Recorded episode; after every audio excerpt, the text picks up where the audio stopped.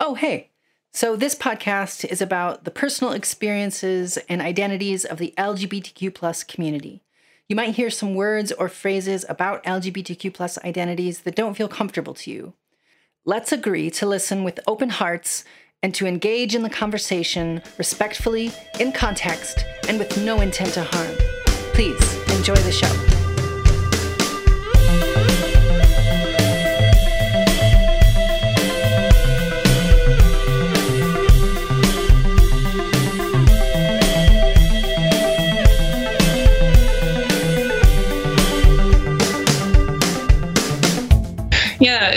It is. Always cool to chat to people who you've like talked to on the internet for quite a long time because like we message each other quite a lot.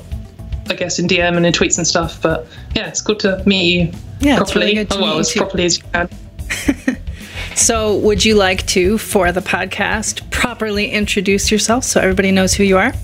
Hello, everyone. I'm Katie Montgomery. Um, I am an electronic engineer, metalhead, and atheist, and also full-time internet bellend. Um, I argue with lots of people. Oh, also, I'm I'm a trans woman, um, which is kind of relevant, and I spend a lot of time um, arguing about feminism and LGBT rights, um, both of which I'm very passionate about. Um, and that causes me to get in a lot of scrapes with idiots. So, yeah, I guess that's my introduction. I think that's what people know you for on Twitter. Um, Yeah. and and the kind of content they look for because you're actually very good at it. Like you're incredibly skilled and quick-witted at um, outsmarting the the frankly stupid arguments that come from an- anti the anti-trans crew and and um, gender criticals and things like that. So I, I think people look forward to reading your tweets because they're so snappy and on point.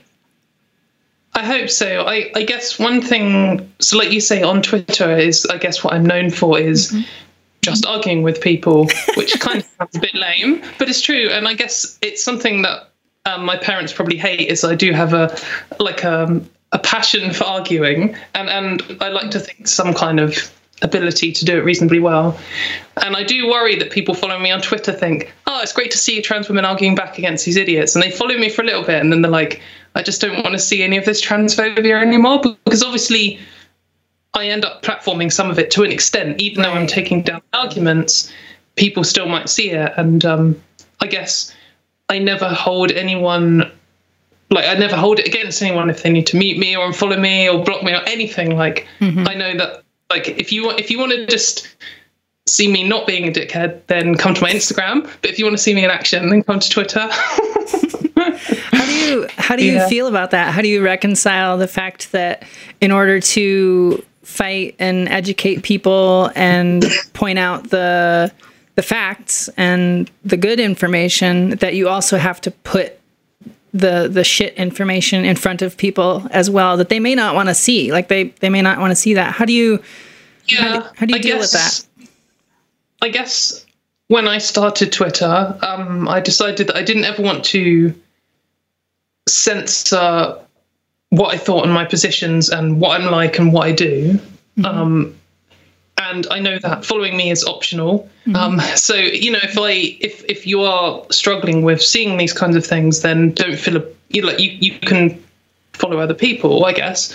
Um, but in terms of platforming, it is something I worry about. I have I've kind of the, the standard two sides to this, and one side is I don't want to platform hate um, because people see hate and get affected by it, but I also don't want to platform um, like I guess misinformation and things because sometimes lots of the transphobic arguments are just reactionary rubbish, and I could do they'll say something stupid and I could do a five tweet takedown of it, but still someone might just read the first line of the stupid, and that that goes into their brain much easier than the the complicated reason why it's wrong. Um, but then opposed to that, the other like side of that is that um, I don't ever want to like back down and run away from this. I I always want to like I either want I want to be right, and if that means if if someone comes up with this point and they show that I'm wrong, then I'm going to have to change my worldview. And I don't want to like I don't want to become one of these like propaganda machines like lots of the anti-trans side does. I mean, of course, like any group does, there are people who just put out positive content from their point of view, which is fair enough.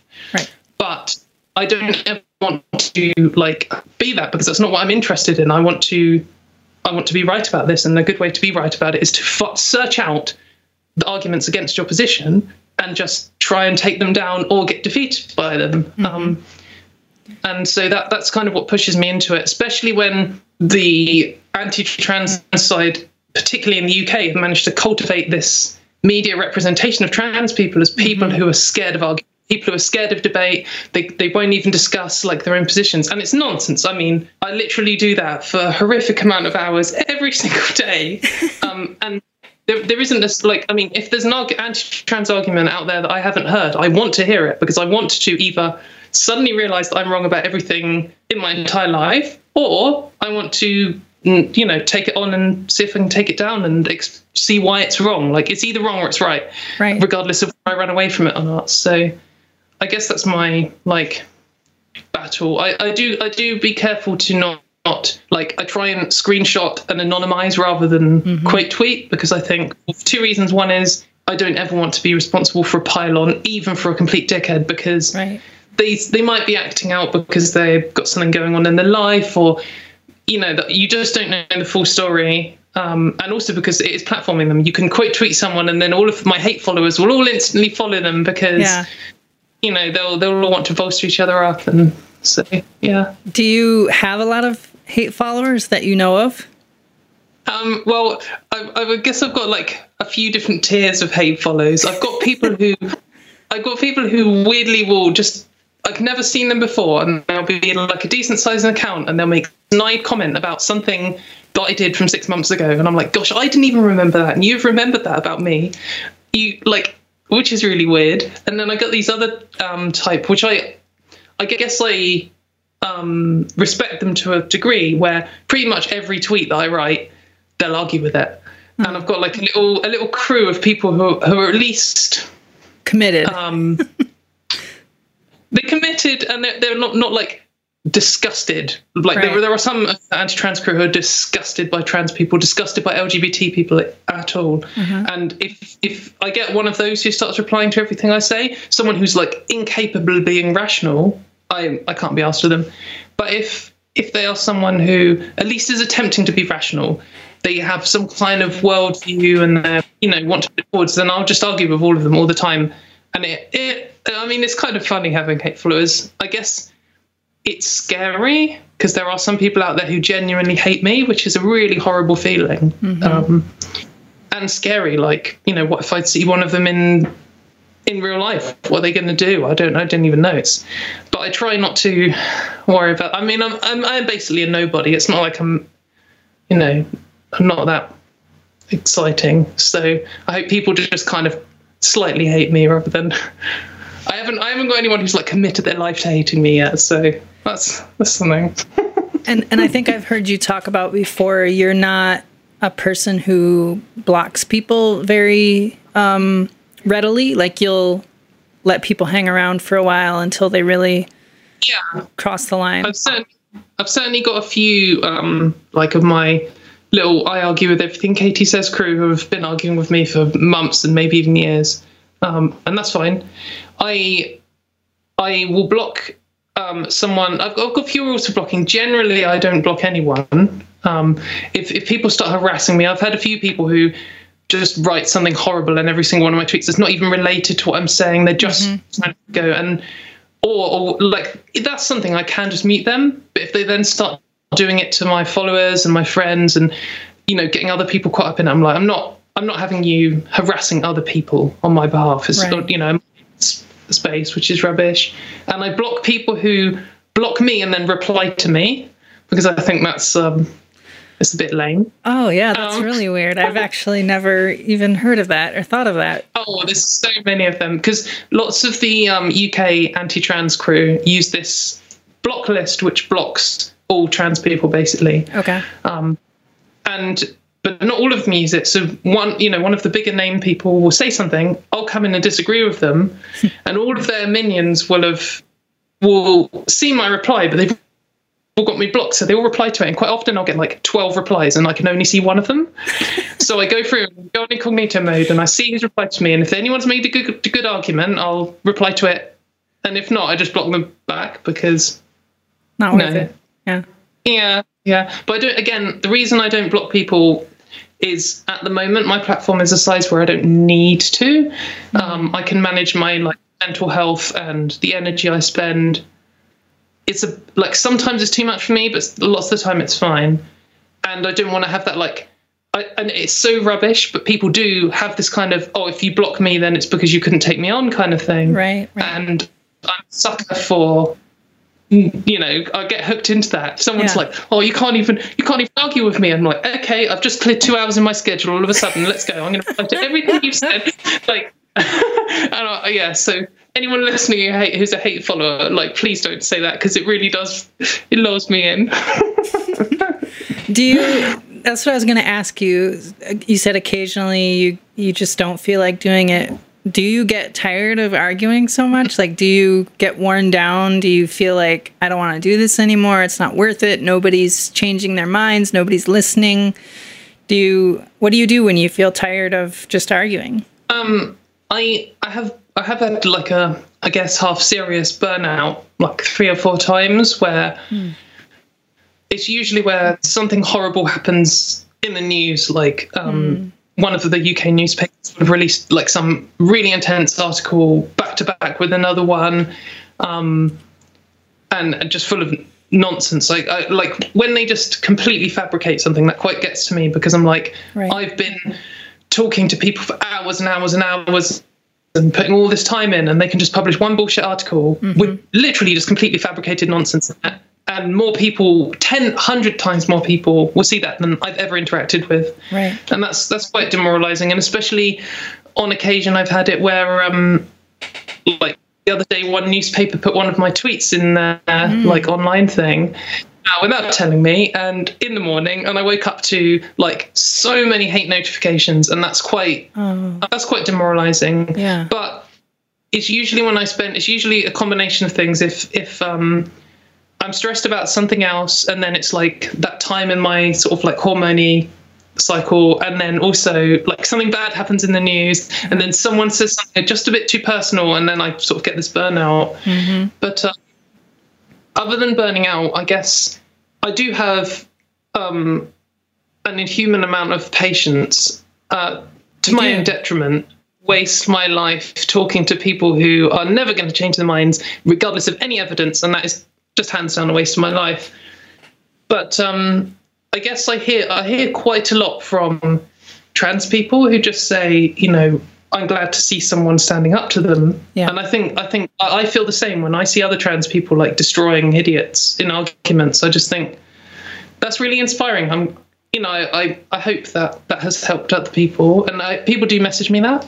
Mm-hmm. And mm-hmm. Um, I also have had quite a few messages from um, cis people who were once gender critical slash like mm-hmm. into stuff um, who have said I've changed my mind completely and like oh, what wow. you've said has helped. And I've had people who have just been fence sitters say that, and I've had quite a few people say like, you know, my niece is transgender or, mm-hmm. or something like that, and you know, we've talked through it in DMs, um, and I think that's helped. So I, I hope that I'm doing more good than bad, but that, I guess those things inspire me to keep going. Yeah. Um, and that I'm just literally addicted to arguing. Like it's it's a problem in my life. well, the first step is admitting you have a problem, right? Yeah, yeah. so, um, I was gonna say that, like, I also think that it's amazing when trans people or or any person who's who's being pushed around and oppressed can stand up and say, "Here's exactly why what you're doing is wrong," mm. and and make the solid argument. And and you're one of those people who has the strength and has the patience and has the um you're just smart. You're just really smart katie. And and, and i know that there are a lot of people in our community who maybe also all those other things but they are fragile. They're um they're scared. They don't have the support that they need. And so they feel like they can't. They feel like they can't stand up to this. They don't even know how to feel great about themselves much less push this um, yeah. argument. You do need to sort yourself out first before Yeah. pushing forwards i think So, so I Um, think a lot of people do look to you for that because, you know, everybody needs a champion, and and I th- I really think that you are that for our community because there are a lot of people who can't go there. I I can't go there. I I I, I tell people like I'm not. I'm just not smart enough. I'm too. I'm not tough enough to go into that arena. And so I really, really personally appreciate it that you do. Thank you. I I guess the first thing I'd say here is to everyone is never feel obliged. Like live your life 1st You can you can live like outside of Twitter and when I'm sort of almost going looking for places to argue and correct people. and you know, or if you click on a news article or watch the TV, but like you know, in my real life outside of Twitter, I don't encounter transphobia much, um, like hardly ever. Uh, even when I was not passing and really obviously openly trans and stuff, because most people are just nice people. Um, you can just go and live your life, and if that's what you need to do, then do it. Um, I think a lot of people feel obliged to. I mean, to be honest, I'm giving this advice while I myself do feel obliged to. But I think, you know, in general, I'd say that's that's a bad thing that you should try and get rid of, and it's something I'm working on. but also, like, um, you know, thank you very much for saying that nice stuff. I guess one thing I'd say is I am like I'm not a hero. I'm not. Um, you know, I'm not like magic. I, I am literally just someone who has too much patience, who is a bit of a knobhead, who likes logic, and and I care about this stuff. And um, it's not. I'm. I'm not like in real life. I'm not at all confrontational. And you know, if some of these people came at me with the the disgust that they come up with me online, I, I couldn't handle it. You know, everyone has their Yeah. own different realms and their own different sets of skills, and in writing logical arguments is, is something that I'm just um, capable of doing. So, but yeah, thank you. What uh what else do people get from your online personality and your Twitter when you're not being an argumentative knobhead? um, I think the uh, the main things, um, other than high quality selfies, um, that people get Oh. are um, Hold on. People anti mayonnaise um, propaganda. Yeah. Which people obviously must appreciate. I don't. I'm, I'm, we've almost vanquished mayonnaise now. There's not many of them left, so I know, you We can't- will eventually destroy mayonnaise as a concept. You can't get it in the stores now. It's just gone. The shelves are empty. Yeah, that was part of it. Coronavirus was part of the anti-mayonnaise uh, campaign. So, um, So- yeah, I, I'm opposed to all slimes that people sneak into sandwiches. That's one of Mm-hmm. my key values as a person. Slime free sandwiches. Yep. Yeah, So, so yeah. what counts as slime though? Just are there some? How, how did? Okay, here's the here's the main question. If you're anti slime on sandwiches, how do you avoid getting Hmm. a dry sandwich? What what can go on your What's wrong- sandwich? What's the ultimate sandwich goes bread, cheese, crisps or chips as you call them, Uh-huh. and then bread. And it's dry and it's so dry that like sometimes it gets stuck in your throat. Like that's the best kind of sandwich. Are you being I, uh, serious right now? Yeah, legit. That's Okay. my that's my top level sandwich. Okay. Um, you know, if you need if you need moisture, then just drink some water afterwards. A water sandwich. Okay. yeah. Um, yeah, about- like I mean, mayonnaise and uh, margarine and butter are the biggest offenders. Wait, you don't even like butter? No. Why would I put butter in a sandwich? It's I didn't know that because you toast it and then you put garlic on it or something, and it's Oh, delicious. If you, if you melt it, then its texture changes, doesn't it? So like, just when it's like bread and then butter, and it's all, then it's just like slime. Like you, Uh-huh. Right. you could you could that. like skid it across the floor. I get that. Whereas if you if it's on toast, then it melts and it's like a, a salty liquid, and then it's a different it's a different kettle of fish. So ah, I found a loophole. okay, so you mentioned high quality selfies. Tell me about those. um, yeah, I guess I was kind of joking. Um, no, I, I think that um, I guess I have taken some selfies that I'm quite pleased with, and I it I, I guess it's kind of hard to talk about this stuff, but I mean it's um it's something that I have spent time thinking and feeling about mm-hmm. is my appearance in general, and I, I guess most trans people, particularly probably more than cis people, have some issue with their appearance at yep. some stage in their life. That's probably downplaying it a bit. Like lots of trans people are very focused on their appearance early on in transition. Mm-hmm. And I think understandably because I mean, it, it kind of makes it sound like very vain or like, oh, it's just what you look like. But it's not like a haircut. Like there are, right. There's a big difference between like how you present yourself and like how your your body, like the parts of you, how how they actually are. You know, like there's a big difference between a human with a woman's haircut and a human with a man's haircut, and then like a man and a woman, like typical body shapes. And I think for me, particularly in the early stages of transition, taking a good selfie was quite important for me to be able to look back at when I'm feeling really dysphoric and mm-hmm, think, mm-hmm. when I took this, even if I don't see it now, I was happy with this. Yeah. And it might be good angle and good lighting.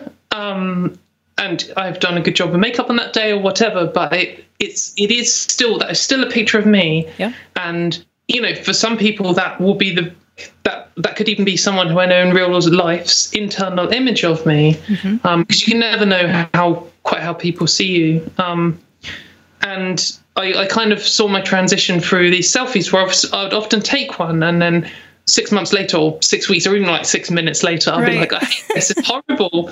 but the thing is that then I take a better one and I look back at the older one and I think, mm-hmm. like, compared to this better one, how did I ever even tolerate that previous one? But the time I was happy and now my new one I'm happy with, and then maybe it's something I hate it and I, I like it on and off. But yes, it's it's almost like um sort of like press and control save. Mm-hmm. Um, you know, mm-hmm. it's like a, it's a snapshot, and it's something for you to look back on when you're feeling dysphoric, which is I think is quite quite good. Can remoralize me, I guess. Mm-hmm. I've followed you for a while through transition. Um, so I've seen some of the major milestones that you've gone through. Um, but I don't think that I've really ever seen you share like like what some people do, like the before and after pictures and um, yeah. before before hormones and after hormones. What do you what do you think about that phenomenon? What are your thoughts on that?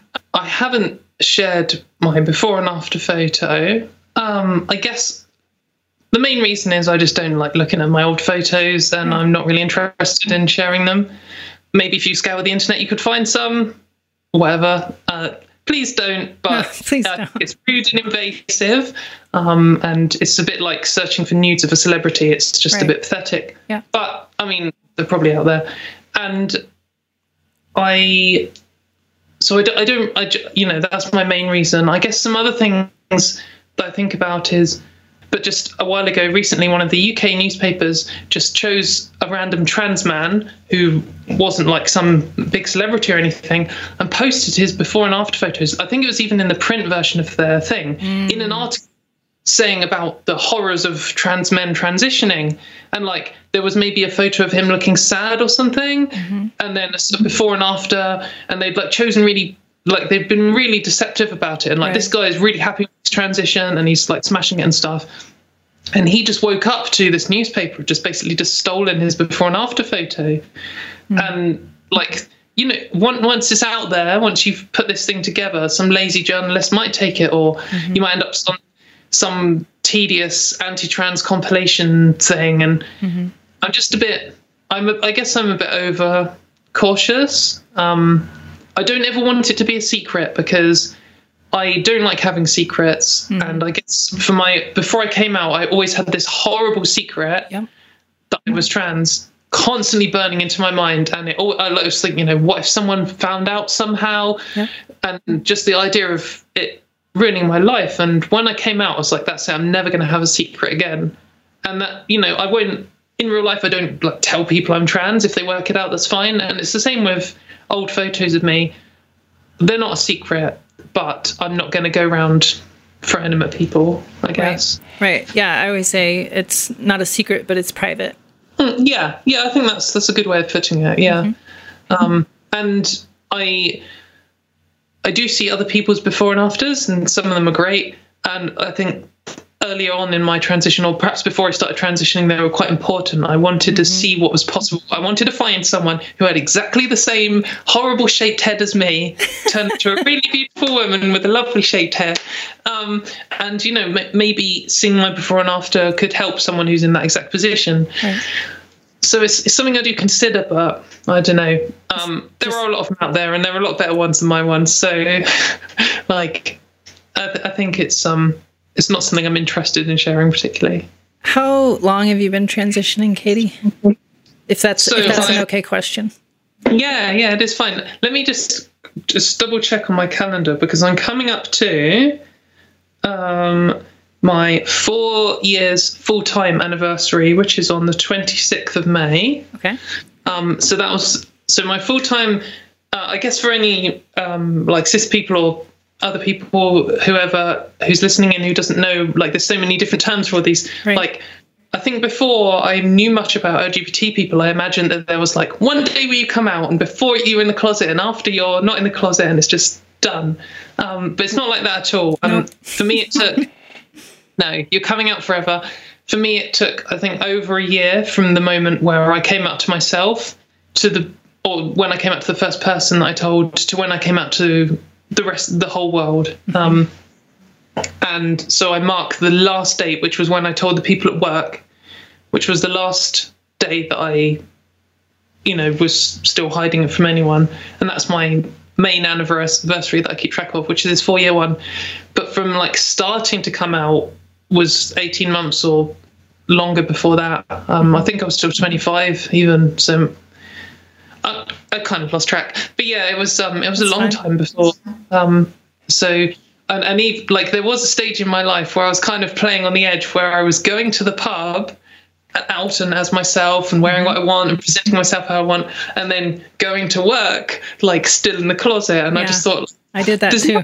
Overlap between my work and metal bars, but like it's nervous. Yeah, you, sorry, you said you did it too. I did too. Yeah, I was out everywhere in my life except my job for, I guess, probably about five months. Um, wow, that's quite a long time. I think for me it was, I don't know, maybe not quite that long.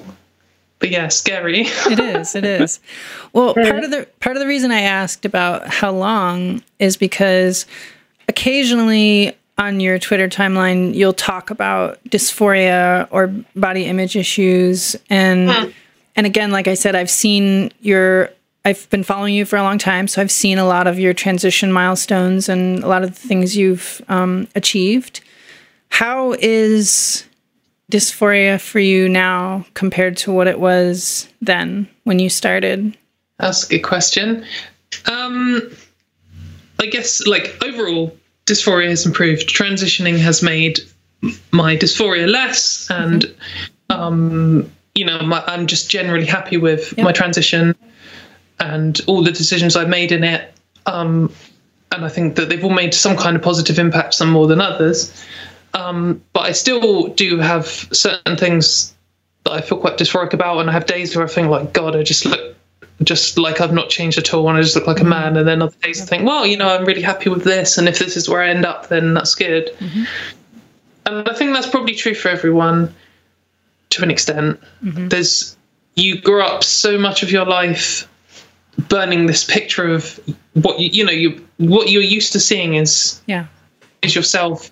And then as a trans person, you're often like quite critical, especially in early transition. This bit of me looks like a bad man. This bit of me looks like a woman. Mm-hmm. Um, and it can really drill into your brain, and you can teach yourself to look for these things. And I think I've that's something I've really been focusing on in my transition now is like even sometimes cis women and cis men, I look and I'm like, oh, she's got a strong brow ridge, or like, oh, he hasn't got much of an Adam's apple, and like, it's horrible because it's it's so what it doesn't mean anything. You're, these these individual features, you can be a beautiful woman, yep. or or handsome man, or whatever, with with or without any features. But or a striking non-binary person. Yes, yeah, exactly. Um, and you it's you know you're training your your brain to look what you want to improve in yourself i mm-hmm. guess and that's sometimes then can become like a problem, I guess. Um, and so that's something I'm working on getting rid of, which I think I'm doing quite well on. Um, but yeah, I think that one of the problems as you get further along in transition um, is that you it's it's less there. Like when you're when you're just living bef- in the closet, like before you've started transition at all, you just know you're just like, oh, I just look horrible. Well, that's what I felt anyway. and I'm sure lots of people don't. Um, and so it was almost like you weren't trying. Like if you're not trying something, then you're not failing at it. I Right. guess. Yeah. No, that's And exactly now- what my experience was too. Yeah. Yeah. And then now I'm much further on and like succeeding, then every now and then, like my little perfectionist engine inside sort of says, like, oh, you're still failing. And it, it hurts more in Yeah. some sense than it did when I wasn't trying. Yes. Uh, and I guess it's the same with like being clocked is that when you are when you're not passing at all, every single person clocks you and you don't like that's I mean it can be painful, mm-hmm. but you can come to terms with it and just be like, that's just my life. Mm-hmm. But then when you get to the point where no one's clocked you in ages and then suddenly someone does, it's it's really painful mm-hmm. because it's so rare and it's not happened in, you know, six months, twelve months or whatever.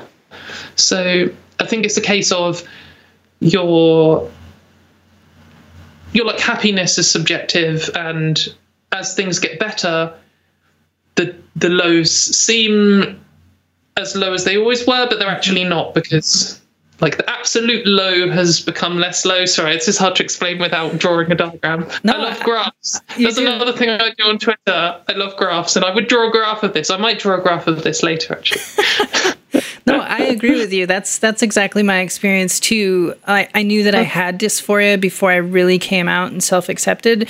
But once I did, once I said the words out loud, I'm transgender and I'm going for this transition thing, that's when dysphoria was like, oh no, this is the worst Yeah. feeling I have ever felt in my entire life. And it gets really, really bad. And then it starts to get a little bit better. But then when you hit those low points again, when you, you know, when your scooter goes over a little pebble in the in the road, uh-huh. like you really crash, you really wipe out. And yeah and sure. it seems like as bad as it used to be, but but like you said, it's much easier to bounce back Mm. because you have I- all those other good things to to to be confident in. Yeah, for sure. And you have more experiences that when you're emotionally feeling low, you can just be like, no, because the other day I did this and mm-hmm. I've, you know, I've done this and I've done this. And I know that objectively this is good and I'm just not feeling it like subjectively now. And I need to just tell myself I'm wrong, I guess. Mm-hmm. Um, and I do think that this isn't really much different to other things in my life. I guess I'm a perfectionist in general, which is a curse. um, but like, so I know you also play guitar very well, and Oh, um, thank you. So for playing guitar, um, for playing guitar, I often like I get in this rut where I'm just like I'm so rubbish at guitar. I'm like naturally not good at it. I have like I'm not putting enough hours in. I'm wasting my time on it. Like I, I never can write anything good, and then I'll play something and record it, and then like days later look at it and I'm like, what? I can't, I can't believe I'm that good. Like why, why did I ever think I was bad? And it's it's this like I know that 16 year old me who when I first started guitar, if they saw me now, would be like like 10 times better at guitar than I ever thought I'd get to. This is incredible. And it's the same with my transition. If 16 year old me saw me now, mm-hmm. I would like to think them like, my God, if I'm going to be like that pretty, then I'm not even going to stress about this. But then, like, me from three weeks ago would be like, God, you're so ugly. What's wrong with you? You're so bad at guitar. like, have you not even tried yet? Like, at least try and play guitar. So, you know, I think I think everyone has those kind of voices in their head to um, to an extent of being overly critical of yourself. Mm-hmm. But it's very easy to mm-hmm. do to train yourself to do as well. So try and train yourself not to do it. Okay, here's something that I've been really curious about, in particular for you. A question that I particularly want Okay. to ask you. You have a very large following, and so when you post a selfie, tons of people see it, tons of people respond to it. Sometimes you'll express some kind of dysphoria or dissatisfaction along with that selfie. And then a flood of people will tell you that you're wrong, that Yeah. that you're their goals, that you're beautiful, that you only look like a woman. How does that work psychologically for you to know how you feel about yourself, but then to have this army of people say, "No, absolutely not. You're wrong. What are you crazy?" Like how do, how does that work in your brain when you're trying to deal with your own dysphoria? Hmm. I guess oh, the first thing I'll say on this is I never, or I try to never, and I would like to think I hardly ever have, post a selfie and say, like, oh, I'm so ugly, just to get people to compliment me. Right, like, right. I really, I really don't do that. And Right. I sometimes I catch myself feeling that and just thinking, like, I'm ugly and posting a selfie almost to like, just say, look, this is how ugly. And then like, no, because this is just going to look like I'm going for attention, and that that isn't my my goal. Like, if I wanted to do that, I'd do it all the time. So, um, but I I guess part of me tries to take all the compliments on board. I think some people are very bad at accepting compliments, and I mm-hmm. used to be really bad at accepting them. I think particularly trans women are generally bad at accepting compliments on their appearance, and I just try to think like I have to take all of these on board because mm-hmm. Other opinions, other people's opinions of my appearance are just as valid as mine because appearance is entirely subjective. Mm-hmm. And if there are other people who think I look good, then that counters out my I'm thinking I look bad. However, on the other hand, I also know that people are idiots. Like I, I I can very quickly dismiss people's opinion. Like if I, I guess guitar again, going back to guitar is another example. Is um, as I'm sure you you as a guitarist are aware, you could do something very technical, like it could be like some 15, 16, um, six string arpeggio, like it, like with a like some kind of syncopation or something, and it could be a masterpiece. And another guitarist could look at you and be like, "Wow, that was very good." However, I can see the mistake that you're annoyed about. Whereas most people would just have no idea, and then they'll see someone just doing like some crappy three string three fret tapping thing and they'll think it's just as good. Yeah. and they'll just be like wow they're incredible at guitar. And you're like no okay. You don't know what you're talking about. Like i appreciate the sentiment of your compliment but also your opinion is kind of worthless in this case. But like not not in a horrible way but like so i i try not to let myself throw the compliments away by just saying you don't know what you're talking about because you know people know as much as what they're talking about as i do but at the same time like i am aware of like the concept of hug boxing mm-hmm. which i mean people just do to their friends Right. anyway all the time everyone in the world and i think that's normal and i think it's fine. But i it does make me kind of disregard the value of the compliment a little bit mm-hmm. Yeah it's hard striking a balance I, I never want to just be arrogant about my appearance because it'll be so easy to get shot down you know anyone can call you ugly and that can upset you and also your appearance is like the least important part of you really as a person Right. um, but then on the other hand, your appearance is your most important part because it's the thing that every single person judges you on. Right. And, it, um, you know, it, it does make a difference. It does, and yeah. Like, I, I, you know, I, I, as a feminist, will argue hard that no one should be judged on their appearance. And I really, really do make an effort to not judge people on their appearance. Like, I, in real life, on the internet, everything, even people I hate, even horrible people, like, their ideas of what makes them a bad person, not their appearance. Like, who cares if someone's ugly or whatever?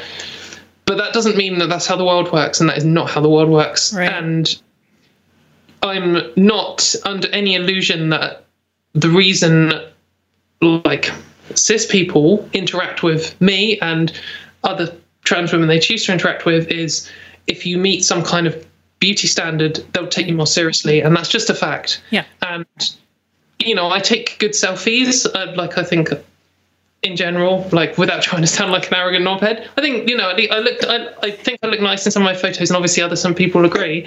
And some people don't. And transphobes take me more seriously like Yep.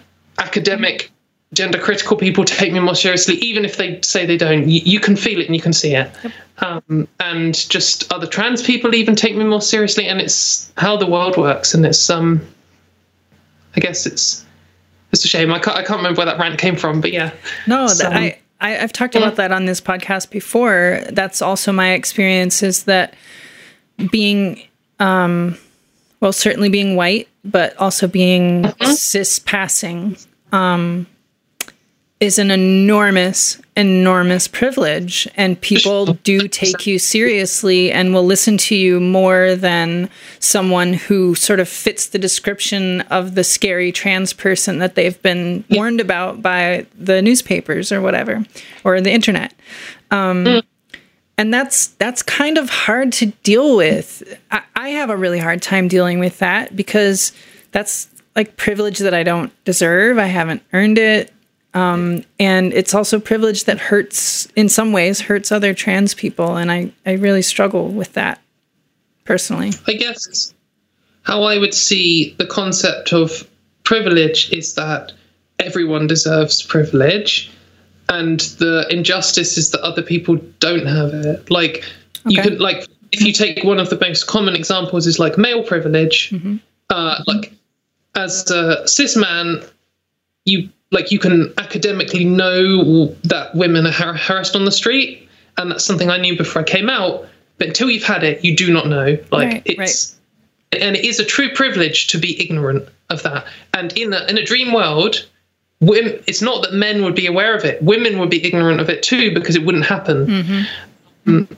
And I guess it's like I think all trans people who want to pass deserve, like you know, I guess like morally deserve Yeah. um, that because they're they're people and everyone deserves to be pretty and happy and you know so but the reality is that's not the case and i think being aware of that privilege is important because you do get like not to attack the trans community but you do get people who feel that their appearance is part of their value and it makes them a better mm. trans person. Yeah. and I'm, we've all encountered the sort of Yes. true trans people who think that if you don't pass you're not a real trans person which is mm-hmm.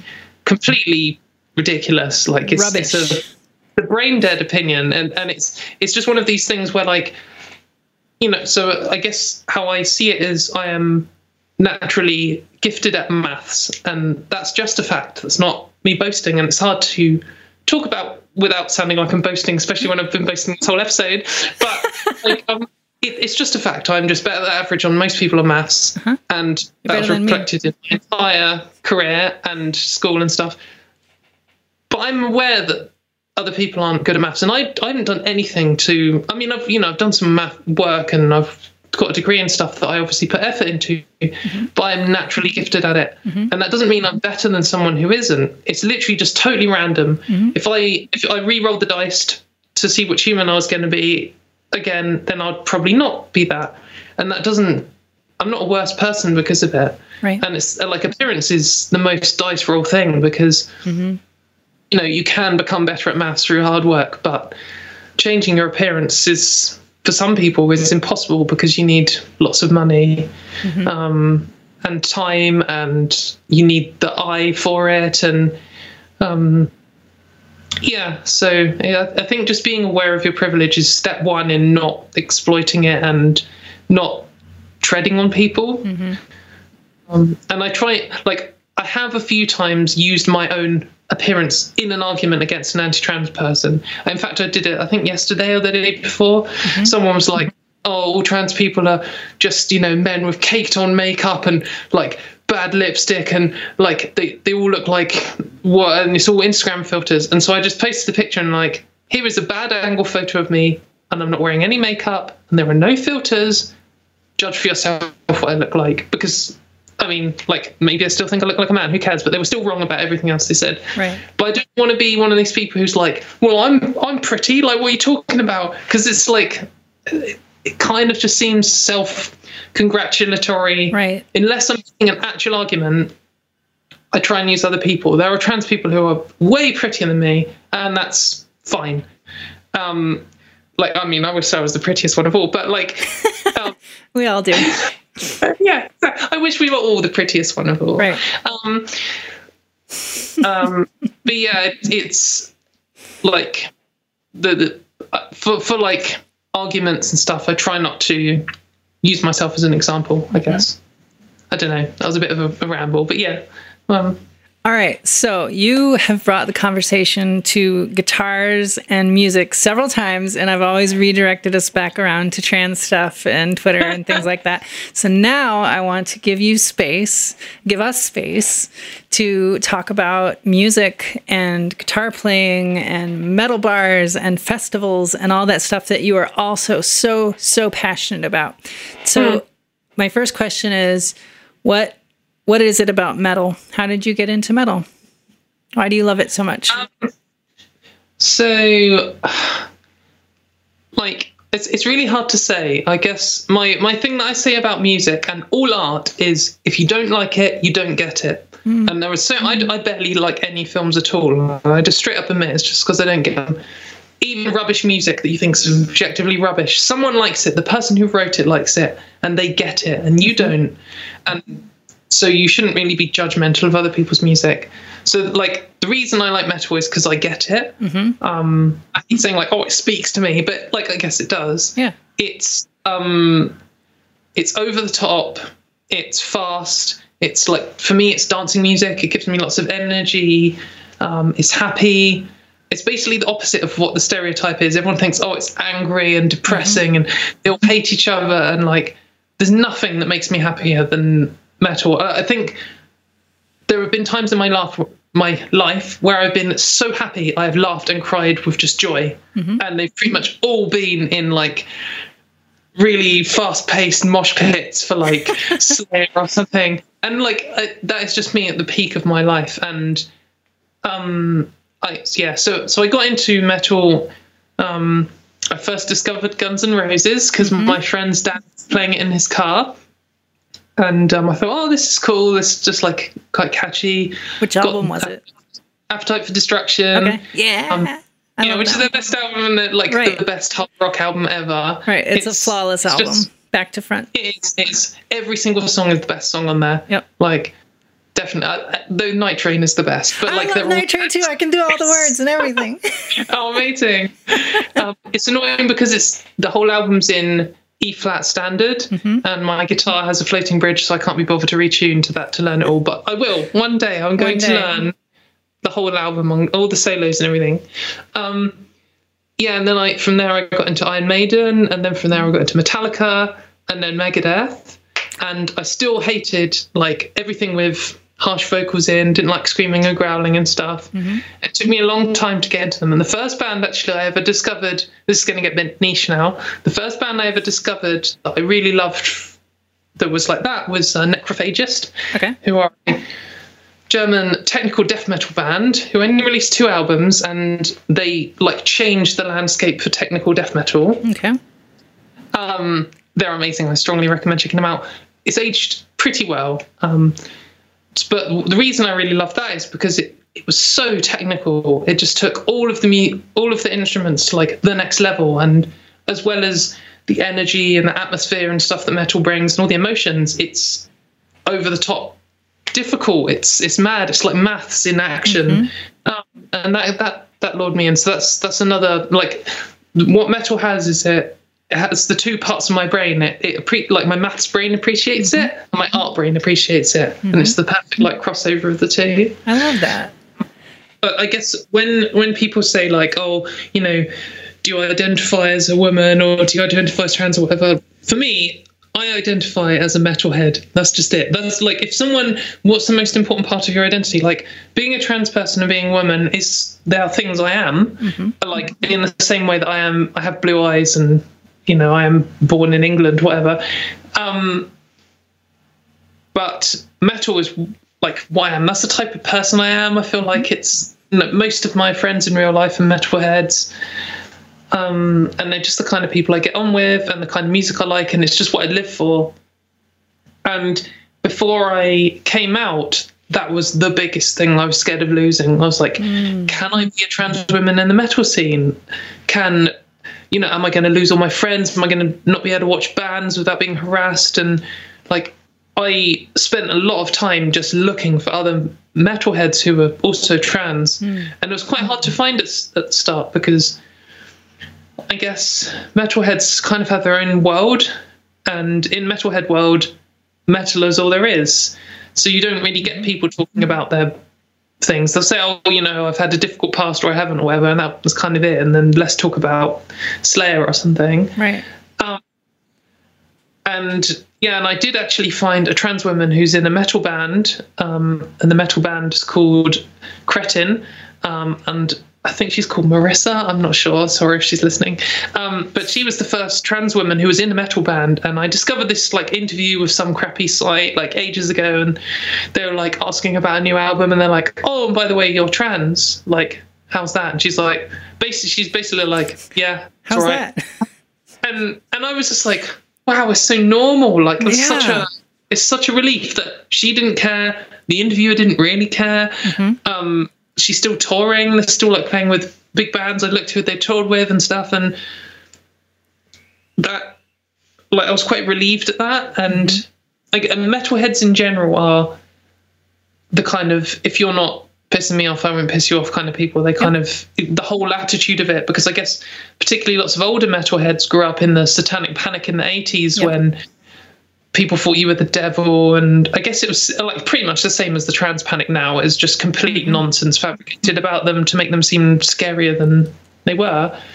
And so lots of them kind of uh, I, like appreciate the society thinks you're weird and um, you have to make your own friends and your own culture and stuff. And um, so I was I was optimistic in that sense, but in the other sense, like at least some metal is quite misogynistic and homophobic, like especially all the eighties like hair metal stuff. It's um it's very male dominated, well, very you know, cis male dominated, straight cis male dominated. Like Right. there's a there's a very like most metalheads are just straight white cis men, and that's just how it is. Yep. And I was like, you know, does that? I mean, even if they can tolerate me, is they gonna like is just gonna destroy my sort of position, credibility, network, and all this kind of stuff? And it just didn't. Like all of my metal friends have been absolutely amazing. Every single metal person I meet, like they generally don't care, and if they do care, they ask like one way overly personal question and then they get a really overly personal answer and they back off straight away because they didn't actually want to know. Um, What's and the then we just talk question about and the answer? Well, you know, someone would be just they were just sitting there, and you can always feel it coming. I'm sure you've had it too, where like you're talking about stuff, and the conversation dies down, and then they're like, then they start doing their like preamble with, like, oh, I don't, I don't like, like want to, like, you know, I think you're one of my mates, so I, I don't want to like offend you. I was just like, you know, I'm just, I'm just interested, I'm just interested, kind of like, oh, here we go, like, yeah, come on, get out, get out. Out, get out, like, and I'm like, oh, before I've cut, when I've been drunk, I just cut people off. I'm like, mate, I don't care about any of this preamble bullshit. I've talked to people who have said 10 times worse things than whatever you're about to say. Just word it how you want it. Don't worry about offending me. I'll tell you the answer, and then you're going to regret asking it. And they'll be like, like, it's like what, like, you know, how, how, like, how did you know? And then, like, they'll ask some generic question like, what genitals do you have? Or how did you know you're a woman or something? And then I'm like, well, in general, trans people find this, and my experience fits in like this. And I just give them the, the Twitter answer. Right. And I find that if I give them the full answer, they learn something mm-hmm. And they also then either decide they want to talk to me more about it and they're interested, which people do do, or most of the time they're like, oh, I'm not really that interested after all. And then they'll just be friends and it's just fine. And I like, so with all my metal friends in real life, you know, I, I have, I think they all know I'm trans. I don't mind if they do or don't. And they all know that they can just ask me anything if they want to. Mm-hmm. But it's just not, it's, it isn't a big part of my life outside of of Twitter, and I try and really try and keep it all to Twitter Same. um, mm, because then then it's compartmentalized, and I mean, I that is actually impossible. As sort of to go back to Twitter things is, you know, in the UK at the moment. There's a horrible amount of transphobia, and they're trying to take away rights to go to the toilet, and they're trying to take away healthcare, and they're blocking basic progress laws so we have the same marriage and all kinds of stuff. And mm-hmm. yeah i can turn twitter off like they can but then if i turn twitter off and then they pass a law banning me from the toilet they've ruined my life. Whereas if they turn twitter off they've got nothing to lose. But i still do really try my best to keep it confined to twitter. And i have like my facebook as a a metalhead only zone and try not to try not to talk about trans stuff at all on there. So okay, so you can only go to one metal show for the rest of your life. One one band, not a festival. One band. One band for the rest of your life. What show are you going to? I think I would probably have to pick Kreator, German mm-hmm. thrash metal band from the 80s, mm-hmm. because. Oh, yeah, so it's tied between them and Municipal Waste, which is an American thrash metal band from the early 2000s, because I live for mosh pits, which for anyone who doesn't know, I describe mosh pitting as full contact dancing. um, it's just dancing, but with like no rules on how you move. There's just rules on making sure you no one falls over and all this kind of stuff. And the best mosh pits of my life have been Kreator, Municipal Waste, Dragon Force, Meshuggah. There's been a few, but I think Kreator. I think the best mosh pit of my life was Kreator at Bloodstock 2009. Um, I had I didn't even really know Kreator that well at the time. They played for an hour. They just played songs like back to back. I was in the circle pit the entire time. Um, it's so good, like unbelievable. Um, yeah, so I think that's that's the band I'd have to pick, just because their live experience is amazing. Which uh, metal band needs to hang it up and go home? Um, quite a few probably. I think, um, well, Slayer, and they just did. They so just did, yeah. It's a safe answer. Easy safe answer. Easy answer. Um, I think. Oh, I don't know whether I should say it or not, just in case anyone listens back. You don't have to. You don't have to. I'm just kidding. yeah, I, honestly, I think like I, I I love so many bands. I think some people are like they'd struggle to come up with a top even 20 bands they like and like I would struggle to only do a top 500 like definitely would struggle to fit in only 500 bands and there are just so many good ones so it's hard to say What kind of guitar do you play? I'm curious. This is just a me question at this point. That's right. Oh, hello, cat. Curious cat's just appeared on the on the show. I have an Ibanez RG655, which is um, roughly a thousand pounds, I think. Um, and it has a floating bridge and it is kind of orange. I like it because Ibanez guitars are nice to play, Yep. and it's a obnoxious bright color, and you can do dive bombs that goes boom, um, which is pretty much what the essentials of guitar. Yeah. I have. Yeah. I have yeah, go. three Ibanez guitars. So I've only got one electric guitar, like six string electric guitar. Oh, okay. I and I've you got had more. well, I've got one that I play, and I've got one that I've given a long term loan to a friend, and it's rubbish. Okay. Um, he knows that. I've got one bass that I play. Well, I've got two basses I play. I guess I've got um, a four string Fender Jazz Aerodyne, which Nice. is amazing. And I've got like a cheap six string bass, which is just there for if I never need to do six string stuff. Um, and that's it. Yeah. So I'm I'm not so I think with everything in my life, I'm not a things person. I'm like a concept person. So I don't have loads of guitars because for me, I, I don't really like gear. I don't care about. I don't care about the amp. I don't care about the guitar. I don't like as long as I can play it and I can do the music. Then the music's the thing. I don't care about the tone, which hurts a lot of people. I don't care about any of that stuff. Um, yeah, and I guess it's the same with they're just like everything in my life. I don't have loads of things. I just have mm-hmm. as long as it does what it's supposed to do, then it's it's good for me. Yeah. What kind of tone do you tend to go for?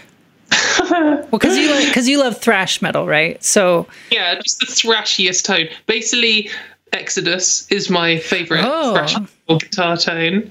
Absolutely love Exodus. But basically, if I um, so from the song Blacklist, which is a really like juk, juk, juk, juk, song, that like chug guitar sound, that's pretty much just that's peak guitar. That is. Um, just when it kind of makes you screw up your face. I think that listening to a good metal riff is like eating, like if you're if you like cheese and you eat some really strong cheese, and it, it's almost painful. Like when you're like, oh, this this It cheese like so yeah. good. And it, and it's like same with maybe olives as well. When you eat them, you're like, oh, it's almost making my face like I love it, but it's making me screw my face up. Like some riffs, like as well, like Meshuggah. like some of their riffs when you're just like, oh, this is disgusting. Like I love that. So good. I love that too. I love that too. Well, mm-hmm. Katie, we've talked for over an hour now, and it has been every minute of it has been so entertaining and so good. And I love listening to your thoughts and your experiences. And I think that a lot of people who listen to this will be very interested to get to know you in a longer form like this, since most people know you well, know know you best from very short form Twitter. Um, yeah. And so I think I think people will really really enjoy this. So thank you so much for for sitting down and talking with me. Thank you so much for having me on. It's been really great to talk to you, and it's been great to meet you finally. Yeah. And, um, I hope I haven't just rambled about me too much. I, nope. I um, yeah, I really appreciate being here. It's been amazing, and I am planning to do something on YouTube in the future, and I will totally have you back on my thing for you to ramble Yay. about you, um, because that would be wicked. Um, yeah, definitely. I'd like to hang out more generally in the future because it's it's cool. I would love that. Can just too. talk about thrash metal guitar tones for two hours, and then everyone can log off, and then then we'll start. Yeah, talk about our secret plan to take over the world after everyone's got bored. But yeah, thank you very much for having me. So, uh, speaking of YouTube and, and things you're doing, will you tell people where they can find you on Twitter and and what else you might have going on? Yeah, so on Twitter, I am Katy Montgomerie. Um, my name is Katy with a Y and Montgomerie with an IE, which is backwards to how everyone wants to spell it. Um, and I think I'm the same on YouTube. You can find me on YouTube by Googling that anyway. Mm-hmm. And on Instagram, I am completely Katie. Um, and I guess they're the only things that I really bother with. Um, and yeah, so I have the general idea that I'm going to start ramping up my YouTube. We'll see. but for now, Twitter and Instagram are the places to find yeah. you. If, you want to see me um, turn into a robot and argue logical contradictions with people, then come to Twitter. And if you want to talk to a human, then come to Instagram. Perfect. I think that is a great description and gives uh, people everything they need to know. and you can't escape insect facts. If you go to either of them, you're going to get them whether you want them or not. So. That's right, insect fact. Oh, I should have asked you about that, about your love for Next love time. for insects. But uh, we'll have to do another episode. We'll have to do another episode where you come back and just exclusively talk about insects. Yeah, okay. We'll do half of the time on bees and the other half of the time on wasps. Okay. Um, perfect. cool. Well, thank you so much for joining me, Katy. I really appreciate it. Thanks for having me.